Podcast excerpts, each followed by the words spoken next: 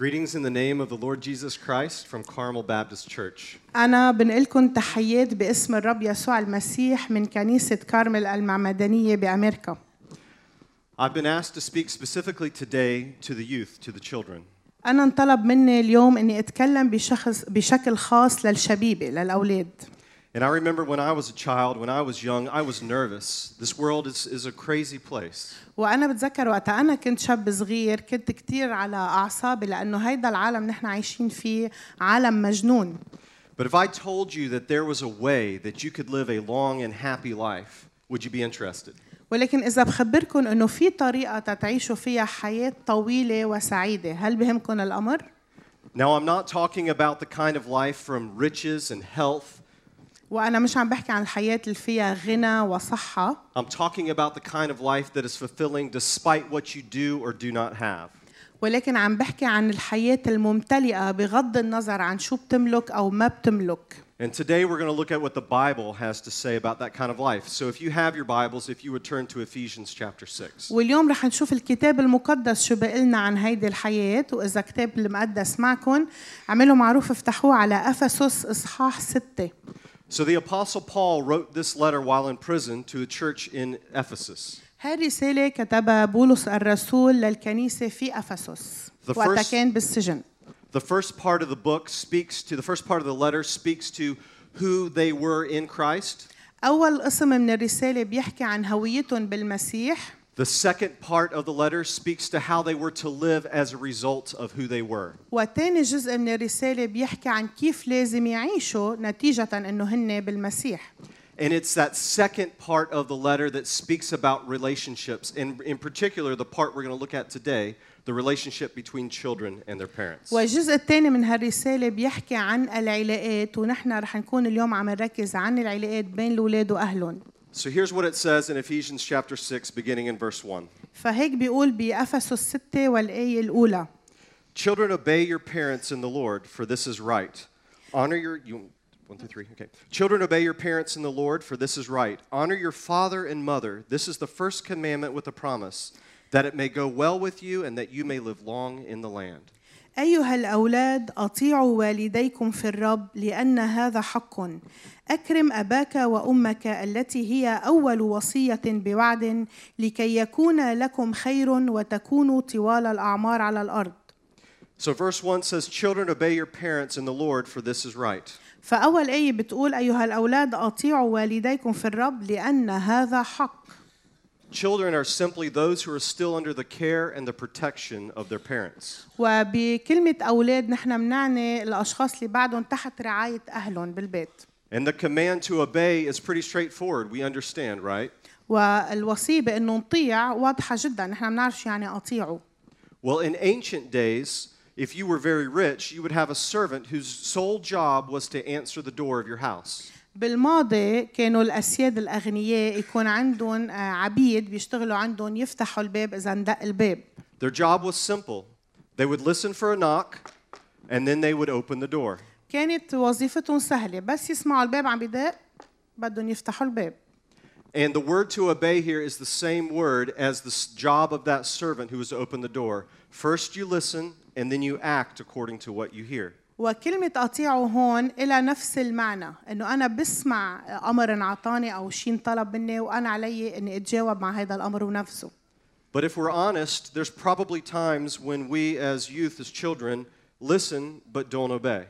ولكن إذا بدنا نكون صادقين مع أنفسنا نحن أوقات كتير كأولاد كشبيبة بنسمع من أهالينا قصص بس ما بنسمع الكلمة ما بنطيع And when I was young, there were times that I pretended not to hear so I would not have to obey. وقت أنا كنت صغير كنت أعمل حالي ما عم بسمع أهلي حتى ما انجبر طيعهم So obedience is listening and then acting according to what you heard. فالطاعة هي إني أسمع أمر وإني نفذه But a bigger question is why should we obey in the first place? ولكن السؤال الأهم هو ليش لازم نطيع Some people obey because of fear, because if I don't act, something bad is going to happen. There's going to be a consequence. أوقات كتير نحن ما منطيع أو منطيع منخضع لأنه منخاف منخاف إذا ما عملنا أهلنا شو عم بيقولوا ممكن يكون في عواقب Others obey only because of what they hope to gain, because they think they can get something in return for doing the right thing. وآخرين بيطيعوا بس لأنه في شيء بالمقابل رح يحصلوا عليه فبيعملوا بينفذوا أوامر أهلهم لأنه بيفكروا في شيء رح يحصلوا عليه بالمقابل.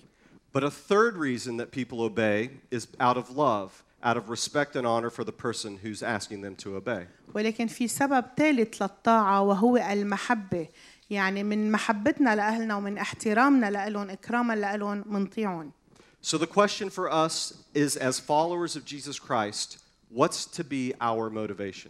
فنحن كاتباع الرب يسوع المسيح شو هو الدافع اللي عنا اياه حتى نطيع You probably already know the answer. يمكن عندكم الجواب It's the motivation of love, but it's not what you might assume. هو المحبة دافعنا هو المحبة بس يمكن مش مثل ما نحن مفترضين إنها تكون. More than our love and respect for our parents, it's our love and respect for our Lord that should motivate us to obey. هالمحبة اللي عم نحكي عنها هي مش بس محبتنا لأهالينا ولكن هي أكثر محبتنا للرب هي اللي لازم تدفعنا نطيع أهلنا. Which is why verse 1 continues. مشان هيك بأفسس الستة والآية الأولى بتقول Children, obey your parents in the Lord. أطيعوا والديكم في الرب This word in the Lord simply means as unto the Lord. كلمة في الرب تعني كما للرب It means that when we obey our parents, we're actually obeying not just them, but the Lord. بمعنى انه نحن وقت منطيع اهلنا ما بنكون بس عم نطيع اهلنا ولكن بنكون عم نطيع الرب So if we can obey God by obeying our parents, فاذا فينا نطيع الرب نحن من خلال طاعتنا لاهلنا then the opposite is also true in that we can disobey God by disobeying our parents. فالعكس ايضا صحيح انه نحن ممكن نعصي الرب وقتها بنعصي اهلنا And if our ultimate allegiance is to God and not to our parents, if we're trying to please them, ونحن اذا ولائنا هو للرب مش لاهالينا تنرضيهم then that means that we can even obey God by obeying our parents even when our parents don't deserve it. فهيدا الشيء بيعني إنه نحن منطيع الرب بخضوعنا لأهلنا حتى وقت أهلنا ما بيكونوا بيستحقوا هيدا الشيء Well, some of you may be wondering, well, is there ever a time that I shouldn't obey? Is there a limit? ويمكن الشبيبة بيناتنا عم يتساءلوا هل في محل أنا ما لازم طيع فيه؟ هل في حدود للطاعة؟ And I would say that our allegiance, our heart is to be for God above our parents. وأنا بقول لكم إنه نحن ولائنا الأول هو للرب فوق أهلنا قبل أهلنا So no parent or no person in authority has the right to ask us to do anything that's immoral or against God's law. فهيدا الشيء بيعني إنه ما حدا لا أهلنا ولا أي سلطة فوقنا ما حدا بحق له يطلب منا نعمل أي عمل غير قانوني أو بيكسر القانون أو ضد كلمة الله So, young people, there may be a time that you have to respectfully disobey your parents, but those will be very rare.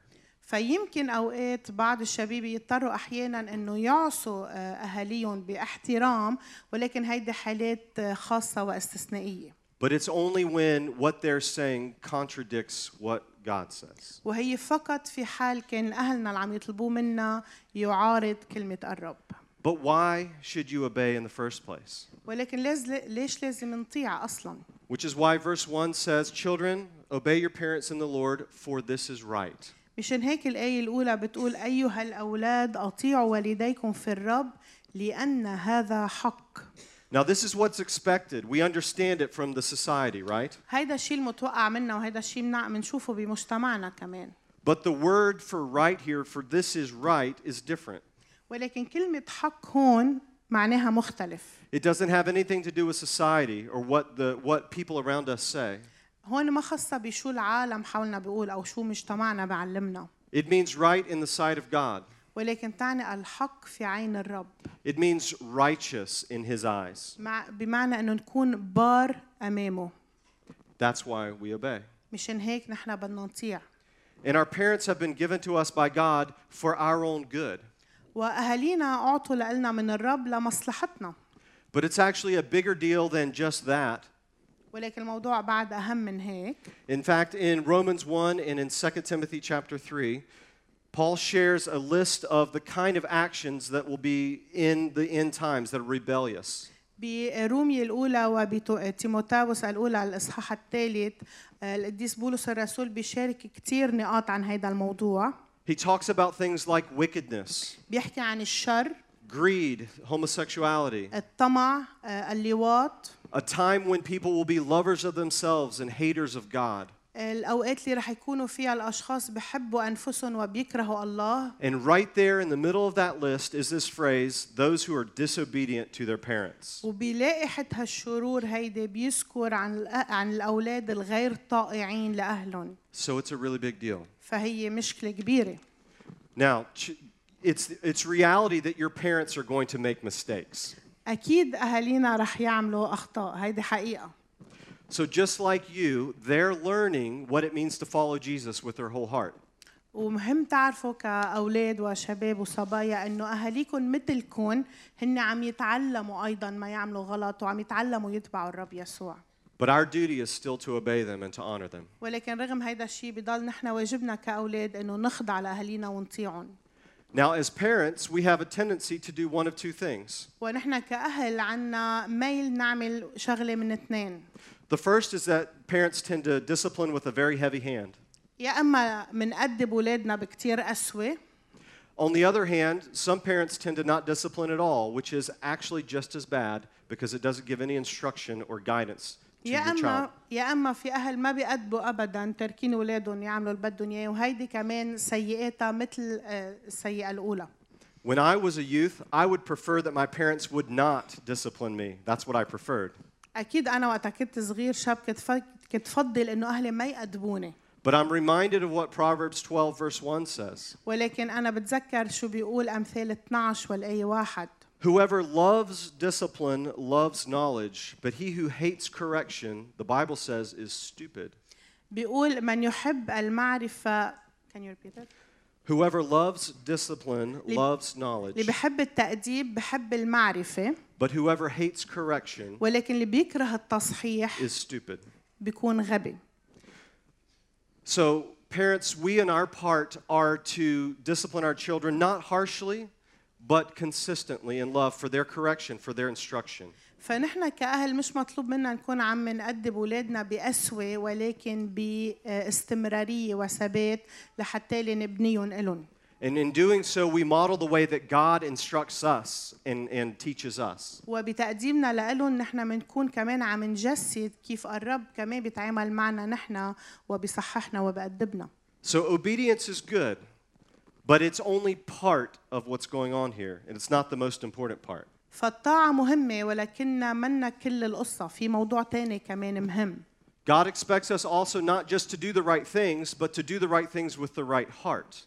الرب مش متوقع منا بس نعمل الأمر الصحيح ولكنه متوقع منا نعمل الأمر الصحيح بموقف قلب صحيح Which is why verse 2 says, Honor your father and mother. مشان هيك الآية 2 بأفسس 6 بتقول أكرم أباك وأمك And this word to honor is really speaking about what's going on inside of one's heart. وكلمة أكرم بتعبر عن شو بيكون في جوات قلبنا كصبايا وشباب And all it means is to make heavy, to give proper weight to.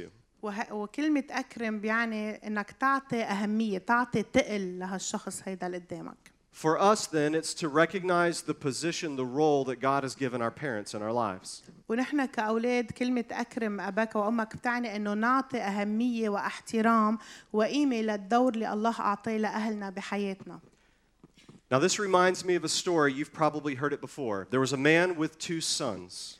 وهيدا الشيء بذكرني بقصة يمكن سمعتوها من قبل عن بي عنده ولدين The younger of the two came to his father one day and said, Give me my share of the inheritance, وأجا ابنه الصغير لعنده وقال له أعطيني حصتي من الميراث which was very, very rude. It was as if to say, You're dead to me, father. وهيدا كان أمر آه، كتير بشع لأنه كأنه كان الولد عم بيقول له لبيه أنت بالنسبة إلي ميت أعطيني الورثة And a few days later, he took his share of the inheritance and he went to a far off land where he wasted everything that he had. وبيه أعطاه حصته من الميراث وسافر هيدا ال- الشاب وصرف كل المصريات One day there was a famine in the land and he became desperate. وبيوم من الأيام صار في مجاعة وصار هو يائس So he found a job feeding pigs in the land. والوظيفة الوحيدة اللي لقاها إنه يطعم الخنازير And he longed to eat the food that the pigs had, but no one would give him anything. وصار حتى يشتهي ياكل الاكل اللي عم ياكلوه الخنازير وما حدا كان يطعميه Broken, he decided that he would return to his father. ووقتها صار مكسور كتير قرر يرجع لعند بيو But even while he was still a long way off, his father saw him and ran to him and hugged him and kissed him and welcomed his son. ووقتها رجع هالشاب لعند بيو حتى وقتها كان بعده كتير بعيد بيو شافه وركض لعنده وعبطه ورحب فيه ورجع استقبله كابنه The son said this to his father I am no longer worthy to be called your son. Make me like one of your hired men. وابنه بيقول له أنا ما بستحق بقى إني ادعى ابنك أعملني كأجير عندك But that's not what the father did. ولكن مش هيدا الشيء اللي عمله البي Does anyone remember also what happened with the older son? هل حدا منكم بيتذكر شو صار مع الابن الكبير He was angry. He was upset. How could you take this one back who's wasted everything? I've obeyed you my whole life, and I've never asked for anything at all, and you welcome this one back and celebrate when he comes back? I don't understand. عصب الابن الكبير وقال له بيو انه أنا كل هالوقت معك وعم بخدمك وما تركتك وهو اخذ المصريات وبزرهم ورجع هلا وعم تستقبله وعمل له حفله ما عم بفهم شو عم بيصير So in this story, we have three characters. وهون عندنا ثلاث شخصيات بهالقصه And if we're honest, all of us have been the younger son at some point in our lives. واذا بدنا نكون صادقين مع انفسنا كل واحد منا عايش دور الابن الصغير بحياته Because none of us perfectly honor our parents. لانه ما حدا منا يكرم اباه وامه بشكل كامل But second, I bet all of us have also been the older son. وبعتقد كتار منا كمان كانوا لعبوا دور الابن الاكبر Because sometimes we might obey outwardly, but our hearts are not right. لانه اوقات ممكن نطيع بتصرفاتنا بس قلبنا ما بيكون خاضع It's possible to do the right thing, but to do it with hatred in our hearts or to do it for the wrong reasons. ممكن كون عم بعمل الامر الصح بس عم بعمله بكره او بحقد ومراره و- او لاسباب مش صحيحه But the great news is that there's also a third character in the story. ولكن الخبر الحلو انه في شخصيه ثالثه بهالقصه And that's the Father who's actually a picture of our Heavenly Father. وهي صوره البي اللي هو بجسد ابانا السماوي And this story shows us how He treats us as those sons who err and who walk away from Him. والرب بهالقصه بيفرجينا كيف هو بيعاملنا كبينا وقتها نحن بنتركه وبنمشي And of course, it's because of Jesus' sacrifice on the cross that makes that possible. وطبعا العمل الخ- اللي عمله الرب يسوع المسيح على الصليب هو اللي بيس- بيجعل هيدا الامر ممكن وحقيقه Okay, but why should we honor our father and mother? ليش لازم نكرم ابانا وامنا It's because of what it says at the end of verse 2. لانه بالايه 2 بيقول It says, This is the first commandment with a promise, and here it is that it may go well with you and that you may live long in the land. هيدي أول وصية بوعد وبيقول لكي, لكي يكون لكم خير وتكونوا طوال الأعمار على الأرض Now, is this always the case 100% of the time? هل هيدي دايما الحالة؟ I don't think so because I know of youth who obeyed their parents and honored them and yet died at a very young age, tragically. ممكن ما تكون هيدي دايما الحالة لأنه أنا بعرف أولاد كانوا كتير خاضعين لأهلهم وطائعينهم وماتوا بعمر مبكر But I also know uh, youth that were the opposite, who disobeyed their parents, did not honor them, and they lived a very long life. وبعرف أشخاص ما كانوا خاضعين لأهلهم وطائعين لأهلهم وعاشوا كتير This is because what we have here is a principle rather than a promise. هو لأنه هيدا الوعد اللي عنا إياه هون هو مبدأ أكتر من ما هو وعد So, children, when you honor your parents, you tend to escape the kinds of actions and the kind of patterns in this world that may lead to your premature death. فأيها الأولاد أنتوا وقتا بتكونوا عم تخضعوا لأهلكم بتكونوا عم تهربوا من أمور ممكن تسبب بموتكم Those who rebel first at home and then outside the home tend to do things that shorten their lives. الأشخاص الأولاد اللي بيتمردوا بالبيت وبيتمردوا برات البيت بيكون عندهم ميل إنه يفوتوا بأمور بالحياة خطرة ممكن تقضي على حياتهم Your parents are older than you and wiser than you and have knowledge that they want to share with you. أهلكم أكبر منكم وعندهم حكمة أكتر منكم ومعرفة أكتر منكم تيشاركوها معكم So, do you want to live a long life? فهل بدكم تعيشوا حياة طويلة؟ then honor your parents. أكرموا أباكم وأمكم Let me give you five practical ways to do that. رح أعطيكم خمس طرق عملية تعملوا هالشي The first is with our words. أول وحدة بكلامنا Not only the- in the way that we speak and respond to them, but also in the way that we speak well of them to others. بكلامنا مش بس كيف بنحكي مع أهلنا ولكن أيضا كيف نحكي عن أهلنا للآخرين We can also honor our parents when our actions, وكمان فينا نكرم أهالينا بتصرفاتنا in the way that we cheerfully obey them even when no one is looking. وقتا نكون عم نخضع لهم بكل سرور حتى وقتا ما يكون حدا شايف We can honor our parents with our listening in the way that we hear what they say and act accordingly. وكمان نحن نكرم أهلنا وقتا بنسمع لهم وبنعمل الشيء اللي طلبوه منا We can honor our parents with our prayers when we thank God for them and pray for them to grow in wisdom. وكمان نحن بنكرم أهلنا وقتا بنصلي لهم وبنطلب من الرب إنه هن كمان يكونوا عم ينموا بالحكمة والمعرفة And finally, the most difficult of all, we can honor our parents in our forgiveness as we forgive them when they sin against us. وخامس نقطة وهي يمكن أصعب وحدة هي إنه نسامح أهلنا وقتا هن بيخطوا تجاهنا So, children, obey your parents, فإذا أيها الأولاد أطيعوا والديكم both listening and acting.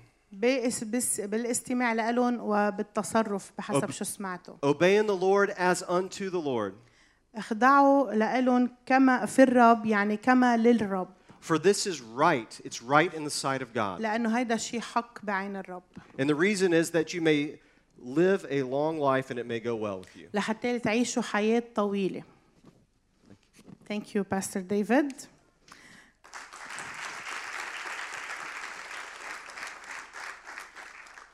هلا بدي اعرفكم على شلبي شلبي كولز صبية مراهقة عمرها 17 سنة آخر سنة مدرسة. رح تجي هي تشاركنا عن اختبارها هي كيف كانت غير طائعة وغير آه، ما بتحترم أهلها وكيف الرب غير فيها هيدا الشيء خلينا نرحب بشلبي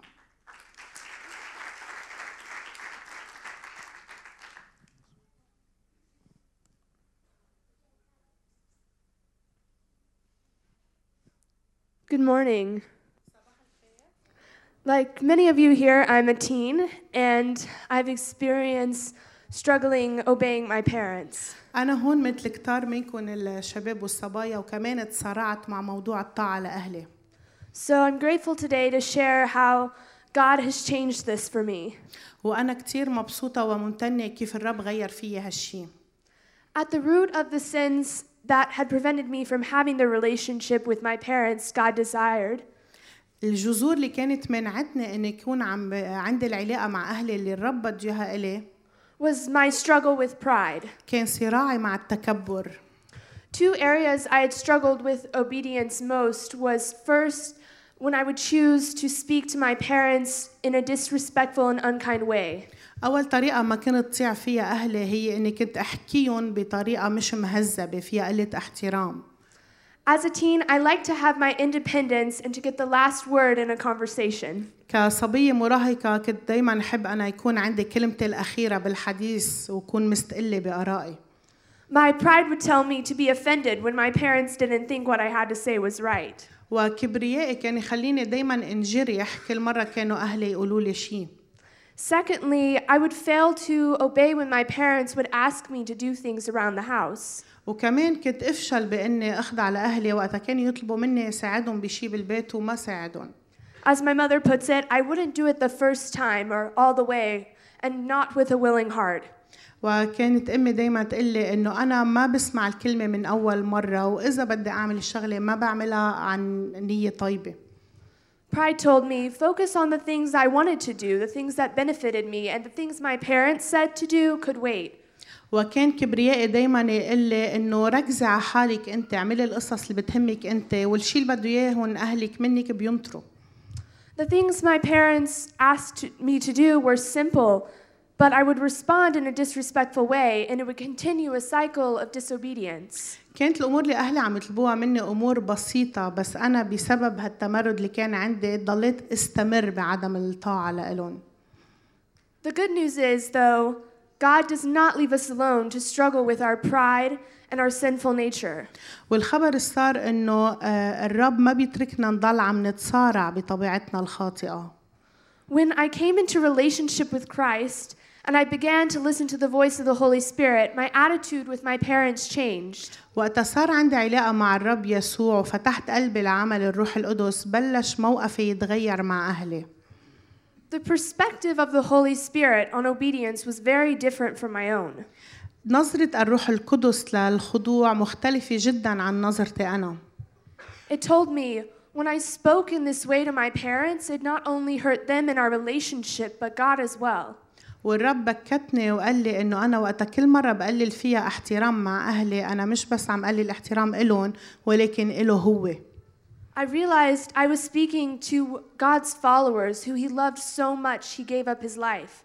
وأنا اكتشفت إنه أنا عم بحكي بهالطريقة الاحترام مع أتباع الرب يسوع اللي هو مات كرمالهم The Holy Spirit was able to guide me to do things my parents asked with a joyful heart. والروح القدس صار يقودني إني أعمل أمور أهلي عم يطلبوها مني بقلب مسرور Now, in relationship with Christ, I had the opportunity to glorify God with things I did, big and small. وهيدا الشيء خلاني إني اكون عم مجد الرب بكل شيء بعمله صغير وكبير I could choose to do the things my parents asked, even when they got in the way of the things I'd rather be doing, my personal priorities. وصرت فضل اني اعمل الامور اللي اهلي عم يطلبوها مني قبل الامور اللي انا بعتبرها اولويات لإلي وكنت كون مبسوطه عم بعمل هالشيء As teenagers, we have so many things trying to get our attention. نحن كمراهقين في كتير امور بتلفت لنا نظرنا وبتشتتنا Friends, school, studies, social media, our parents, what they ask us to do. الاصحاب المدارس القصص اللي بيطلبوها منهم اهلنا Our battle with pride can be difficult. وممكن صراعنا مع التكبر يختلف من شخص لشخص The good news is, I know this is a battle that God has already won for me. ولكن الخبر الصار انه انا بعرف انه الرب سبق وربح هالمعركه من اجلي And with His guide, His gift of the Holy Spirit, I'm not alone in this struggle. ومع الرب ومع الروح القدس نحن منا وحدنا بهيدا الصراع I now can live in gratitude for parents who want to raise me to love God. واليوم انا صار فيي اعيش بامتنان واكرام لاهلي اللي عم بيربوني بالرب ثانك يو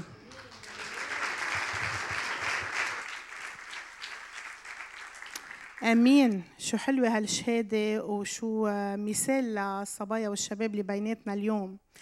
أنا بالدقائق الأخيرة بدي اوجه رسالة للأهل والرسالة اللي بدي اوجهها لكم بقولها لإلي ولإلكم أنا كمان يعني أم وبعرف إنه أنا كمان عندي ضعفاتي وصراعاتي كأم وأوقات كمان بغلط وبضعف. ففي أربع نقاط بحب نحكي فيها لإلنا كأهل. عم نربي أولادنا وخاصة المراهقين. وأول نقطة بحب أحكي عنها هي نقطة التمرد. اللي نحن بنشوفه عند أولادنا شيء فظيع جدا.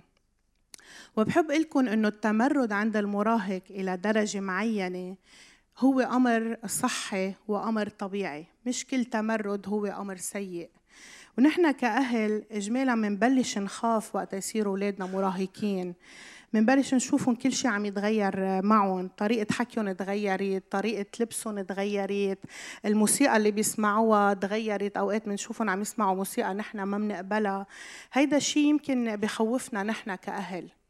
ولكن كمان بحب لكم إنه وقت أولادنا المراهقين بشكل خاص يكونوا بعدهم بيلبسوا مثل ما نحن بنلبس أو بيحبوا الموسيقى اللي نحن بنحبها أو بيحكوا مثلنا. صح هيدا الشيء يمكن بيريحنا كأهل أقل وجعة راس بس هيدا الشيء مش معناته إنه صحي عند الولد. لأنه عمر المراهقة هو العمر اللي لازم فيه هالشاب وهالصبية يبلشوا يفكروا لحالهم يبلشوا يسألوا يبلشوا يكونوا شخصيتهم لأنه هن قربوا يتركوا البيت. فمهم بهالفترة نحن كأهل إنه نكون عم نأمن لهم هالجو البيت المريح والصحي اللي هن قادرين يعيشوا فيه على حقيقتهم على طبيعتهم ويعبروا فيه عن هن مين. تاني نقطة بحب أحكي عنها هي عدم إثارة الغضب عند أولادنا. أسيس ديفيد حكي بأفسس ستة من الآية واحد للآية ثلاثة وأنا بحب أحكي الآية أربعة اللي بتقول وأنتم أيها الآباء لا تغيظوا أولادكم بل ربوهم بتأديب الرب وإنذاره. وكمان بكولوسي 3 21 بيقول أيها الآباء لا تغيظوا أولادكم لئلا يفشلوا. وممكن هون نقول أنا بشو عم بغيظ اولادي أو كيف معقول أنا فشل اولادي وكان عم يحكي أسيس ديفيد إنه نحن أهل أوقات كثير بنغلط كل مرة نحن آه، ما بنسمع فيها لأولادنا مزبوط نحن عم نغيظهم. كل مرة نحن بنحكي كلمات سيئة لأولادنا كلمات تفشيل كلمات إهانة كلمات بتزلهم نحن عم نفشلهم عم نغيظهم وعم نفشلهم. كل مرة نحن منا موجودين لن لنوقف حدهم ونساعدهم نحن عم نفشلهم. كل مرة إذا غلطوا نحن بننزل فيهم بالخبيط أو بالعقابات أو أو بتربية قاسية جدا نحن عم نفشلهم. بدي اخبركم قصة. فات زلمة على سوبر ماركت هو وابنه وهو عم يجيبوا الغراض. كل الوقت الزلمة عم بيقول يلا طول بالك فؤاد كل شيء تمام فؤاد. يلا رح نظهر قريبا فؤاد من السوبر ماركت يلا طول بالك ماشي الحال. ومرة شايفته قربت لعنده قالت له واو يا مسيو انت شو رهيب مع ابنك شو بتحكيه برواق شو شو لطيف انه ما عصبت عليه وهيك. كل الوقت عم تقول له روق يا فؤاد وطول بالك يا فؤاد. قال لا أنا فؤاد. ف فهيدي طريقة كمان كتير مهمة إلنا كأهل. وقتها بدنا نعصب ونغضب إنه نحكي مع حالنا تما نغضب والطريقة الأهم إنه نحكي مع الرب ونترك الروح القدس يشتغل فينا ويغيرنا. مثل ما غير شلبي كمان هو في يغير الأهالي في يغيرنا نحن. وهون بحكي عن أهمية المواجهة بمحبة مع أولادنا. كيف نواجه الأغلاط اللي عم يعملوها بمحبة؟ كيف يكون عندنا هال هالمساءلة معهم هالتأديب معهم بس بمحبة؟ بمتى خمسة بيحكي الرب يسوع متى خمسة كلنا بنعرفه في موعظة الجبل في التطويبات بيحكي عن كيف نكون ملح الأرض ونور العالم بيحكي عن مين الأعظم بملكوت السماوات هو اللي بيسمع تعاليم الرب وبيطبقها بيحكي عن الغضب وإنه اللي بيقول لخيه يا رك أو يا عبد بيستحق نار جهنم بيحكي عن الانتقام. نحن هيدول الآيات أوقات كتير بناخدهم آه، يعني بيننا وبين بعض باخدها بيني وبين جوزي بيني وبين رفقاتي بالشغل بيني وبين الناس معي بالكنيسة بيني وبين عائلتي جيراني بس ما بناخدهم بيننا وبين ولادنا. بس طوبى للودعاء لأنهم يرثون الأرض وطوبى للرحماء لأنهم يرحمون وطوبى لصانعي السلام لأنهم أبناء الله يدعون. هيدي كمان نحن الوداعة والرحمة والسلام بدنا إياه بعلاقتنا مع أولادنا.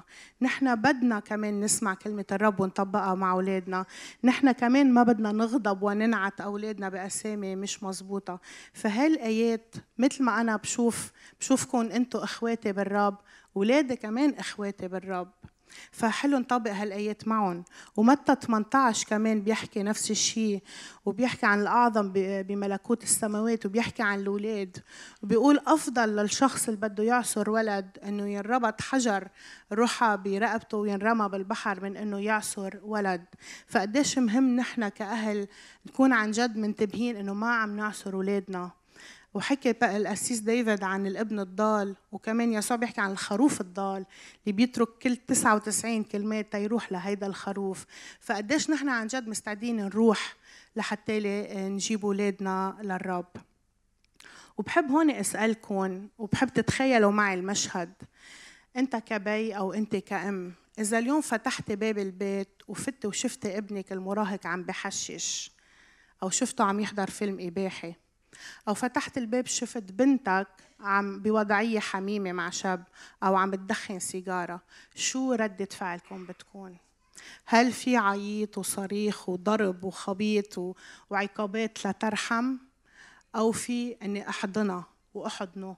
وشوف ليش عمل هالشي؟ شو السبب دفعه يعمل هيدا الشي؟ شو الشعور اللي عم يبحث عنه تراح لهيدا الشي؟ وإذا بسألكم نفس السؤال إذا بقلكم إذا فتحتوا الباب وشفتوا ابني أنا عم يحضر فيلم إباحي أو عم بحشش أو عم يدخن كيف بتكون ردة فعلكم؟ هل منعامل ابن الغريب مثل ما بنعامل ابننا؟ للأسف أوقات كتير نحن ألطف مع الأولاد الغرباء مما نحن مع أولادنا وهون بحب أدعيكم كأهل إنه نعامل أولادنا كانهم ابن هيدا الغريب بهيك مواقف وبدنا ما ننسى انه أولادنا مش ملكنا أولادنا هول أمانة من الرب لإلنا. تنحن نربيهم نرجع ناخدهم لعنده. بده يسألنا بيوم من الأيام عنهم شو عملنا معهم.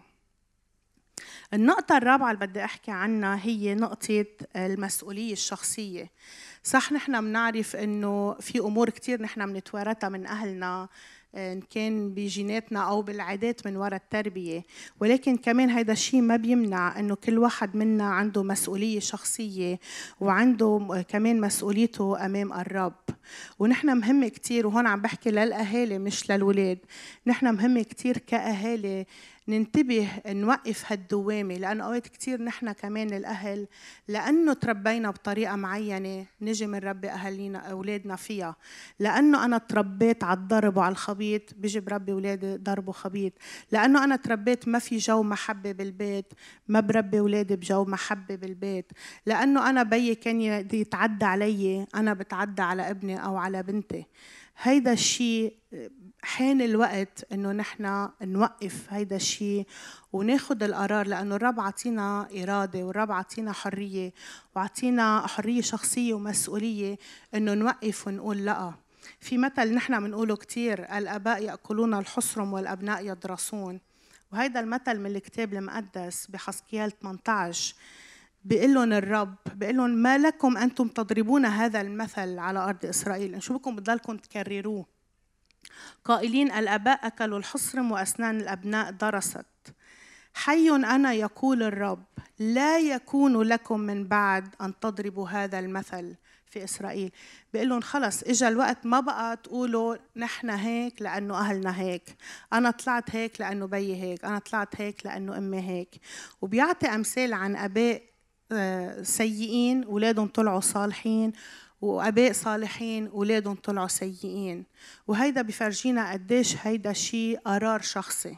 فبغض النظر أنا كيف عشت مع أهلي كيف تربيت بلا محبة بقسوة بعنف أنا اليوم عندي الإرادة إني اوقف هيدا الشيء وغير هيدا الشيء مع اولادي وإذا نحن أتباع الرب يسوع المسيح ما رح نترك كلمة الرب والرب يغير فينا ويشكل فينا لشو إيماننا. إذا بدنا نتصرف مثلنا مثل أي شخص ما بيعرف الرب.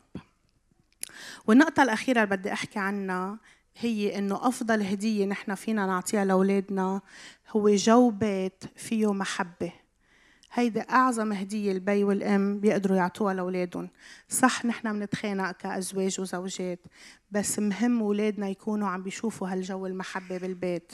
مهم أولادنا يكونوا كمان عم بيشوفوا ضعفاتنا يشوفونا وقتها بنغلط نعترف بغلطنا قدامهم.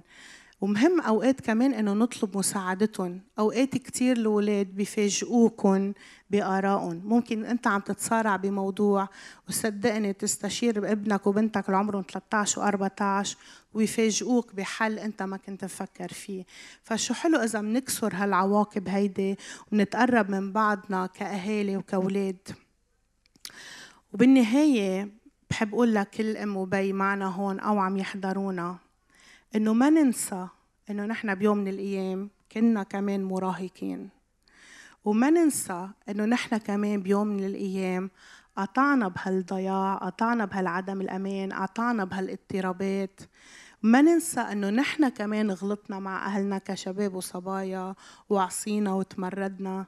ما ننسى إنه الرب عطينا نحن نعمة لأولادنا مش نعمة لإلهم. وما ننسى إنه نحن حتى اليوم واللي منا أهلهم بعدهم عايشين بتعرفوا إنه حتى نحن عمرنا 30 و40 و50 و60 بعدنا لليوم نحن كمان عنا صراعاتنا مع أهلنا. بعدنا لليوم نحن ما بنتفق مع أهلنا وبنتشارع مع أهلنا. فهيدا الشيء كله لازم يساعدنا إنه نحضن أولادنا ونفهمهم ونستوعبهم. وصدقوني كل ما عملنا هيدا الشيء كل ما أولادنا صاروا منفتحين إلنا أكثر صاروا يشاركونا صراعاتهم وضعفاتهم أكثر وصرنا نقدر نعرف شو عم يصير بحياتهم ونساعدهم أكثر